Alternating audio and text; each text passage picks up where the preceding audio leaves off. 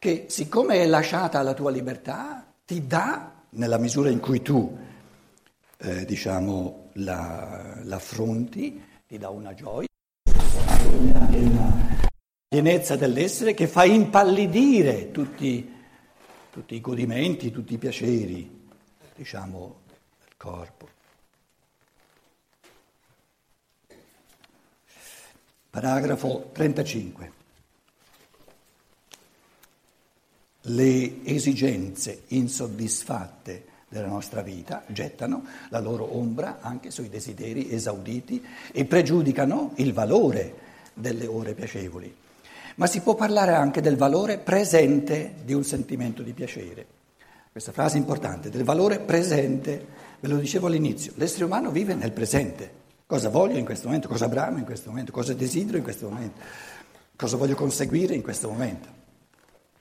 Il vissuto passato è passato, non c'è più, nel futuro non c'è. Si può parlare e si deve parlare del valore presente di un sentimento di piacere. Questo valore è tanto minore quanto minore è il piacere in rapporto con la durata e con l'intensità del nostro desiderio. Tenete sempre presenti che ogni volta che nella traduzione eh, abbiamo la parola desiderio, quasi ogni volta. Nel tedesco c'è Begierde, che è molto più forte, la brama, via.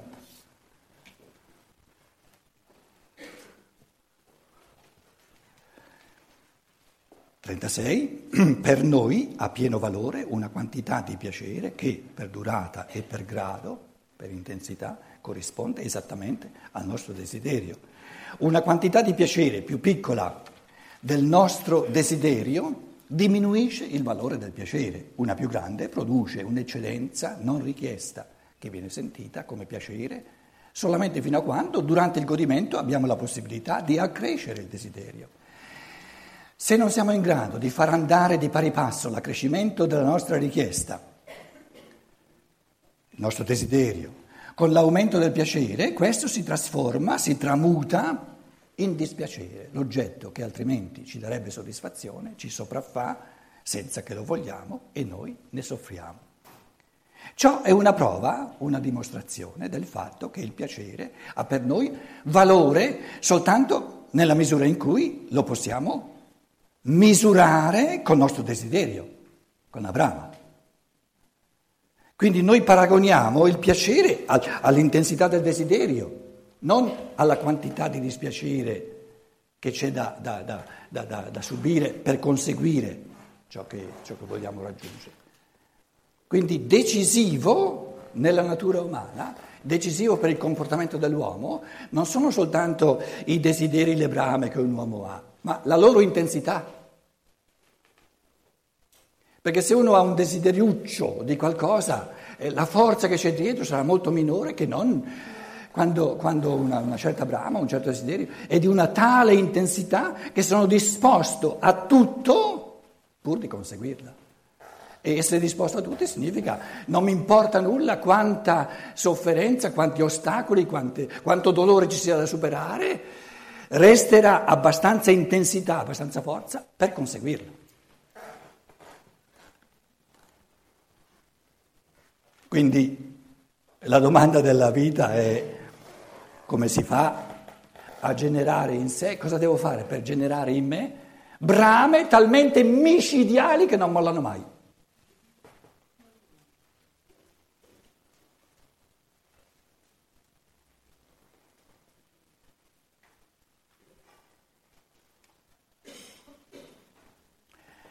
Una brama che si appaga in tutto e per tutto molla nel momento in cui è pagata molla. La brama di mangiare, la fame. Me faccio una mangiata, la brama non è più micidiale, anzi è sparita del, tutta, del tutto. Quindi è nella natura del corporeo che il bramare e l'appagamento sono, si, si, alternano. Quando il, l'appagamento del, della brama fa sparire la brama, la sazietà fa, fa, fa sparire la fame. Quindi o ho la brama, mi godo la brama, o mi godo l'appagamento, ma non tutte e due insieme. E io già ieri dicevo, il massimo di godimento è nell'avere, nel godere sia la brama, sia il godimento, l'appagamento della brama.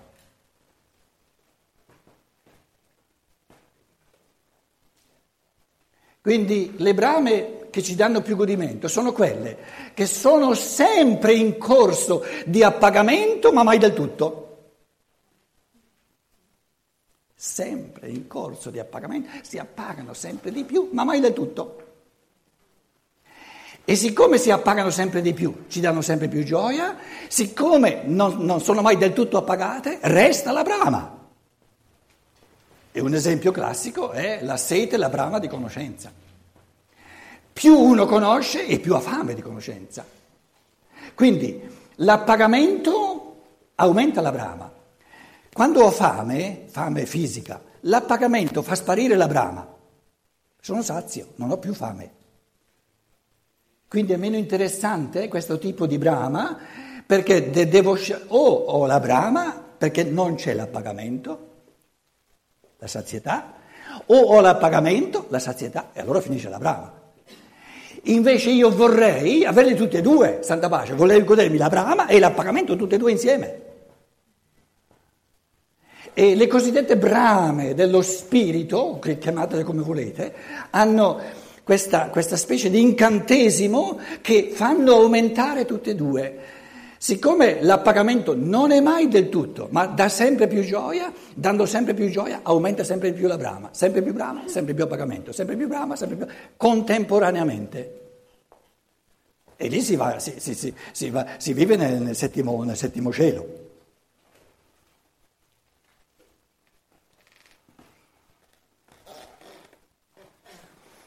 Se vado indietro 30 anni fa, sono 35 anni che macino da, dalla mattina alla sera le conferenze di Stein. L'ho scoperto quando sono diventato eremita sul lago di Como, ero a Nuova York, è sparita la voce e allora mi hanno permesso di fare l'eremita, non potevo più, più parlare.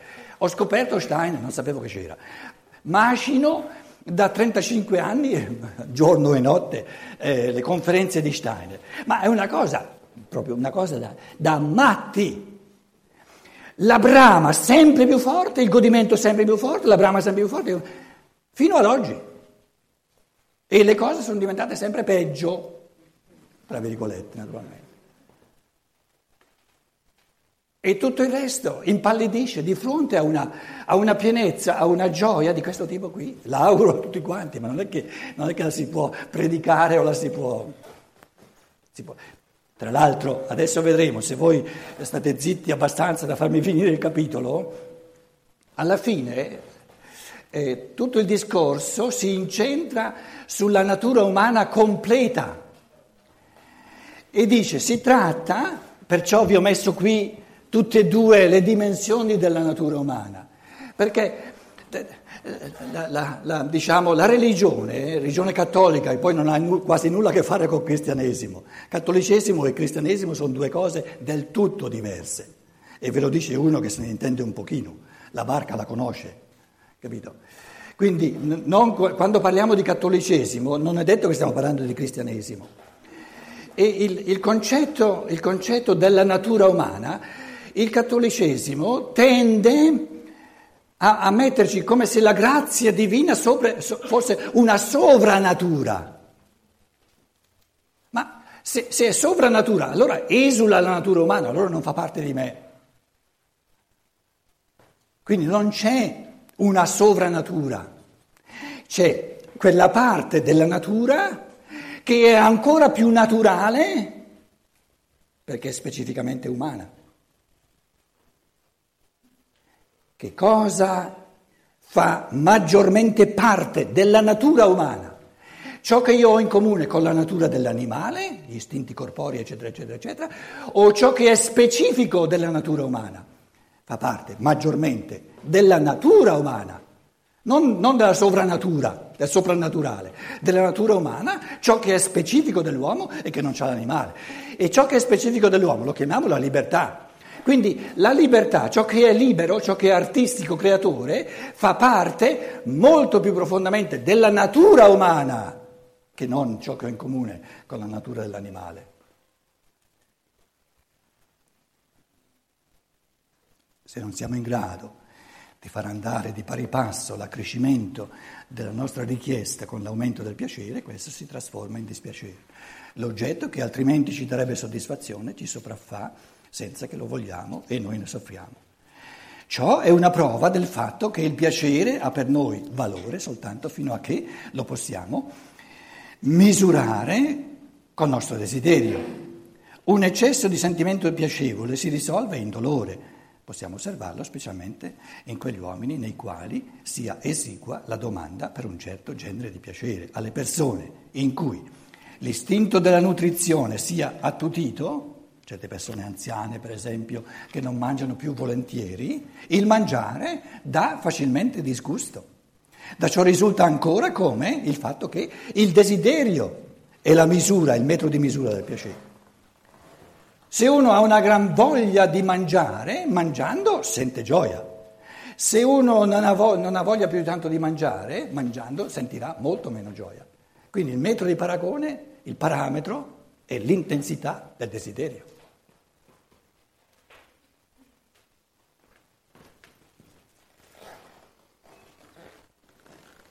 37. Ora il pessimismo può dire che l'istinto insoddisfatto di nutrizione non soltanto provoca il dispiacere del, manca- del mancato godimento, ma porta nel mondo dolori positivi, tormento e miseria. Esso può, per questo, appellarsi all'indicibile miseria degli uomini provati dalle preoccupazioni per il nutrimento, a tutti i dispiaceri che indirettamente sorgono per questi uomini dalla mancanza del cibo. E se si vuole estendere la sua affermazione anche alla natura extraumana, esso, il pessimismo, può additare i tormenti degli animali che in certe stagioni muoiono di fame per mancanza di cibo. Circa questi mali il pessimista afferma che essi superano di gran lunga la quantità di godimento portata nel mondo dall'istinto di nutrizione.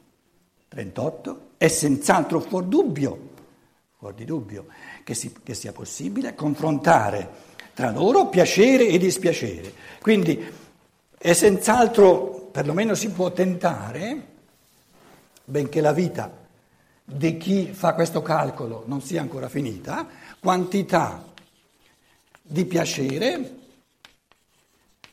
quindi un calcolo di quantitativo e quantità di, di piacere e di dispiacere.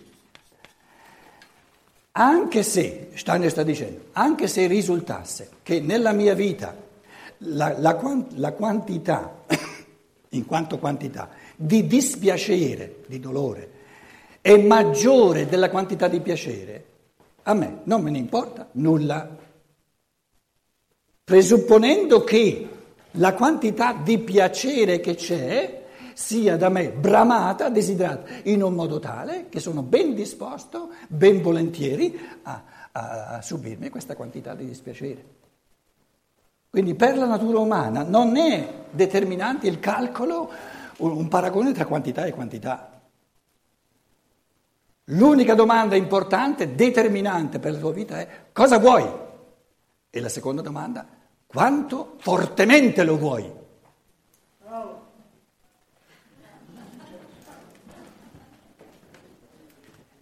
Eri te? Che hai detto? Hai detto bravo? Allora, sì, allora puoi parlare. Altrimenti ti dicevo no, non è, per, non è permesso di, di interrompere. Non avevo capito quello che dicevo.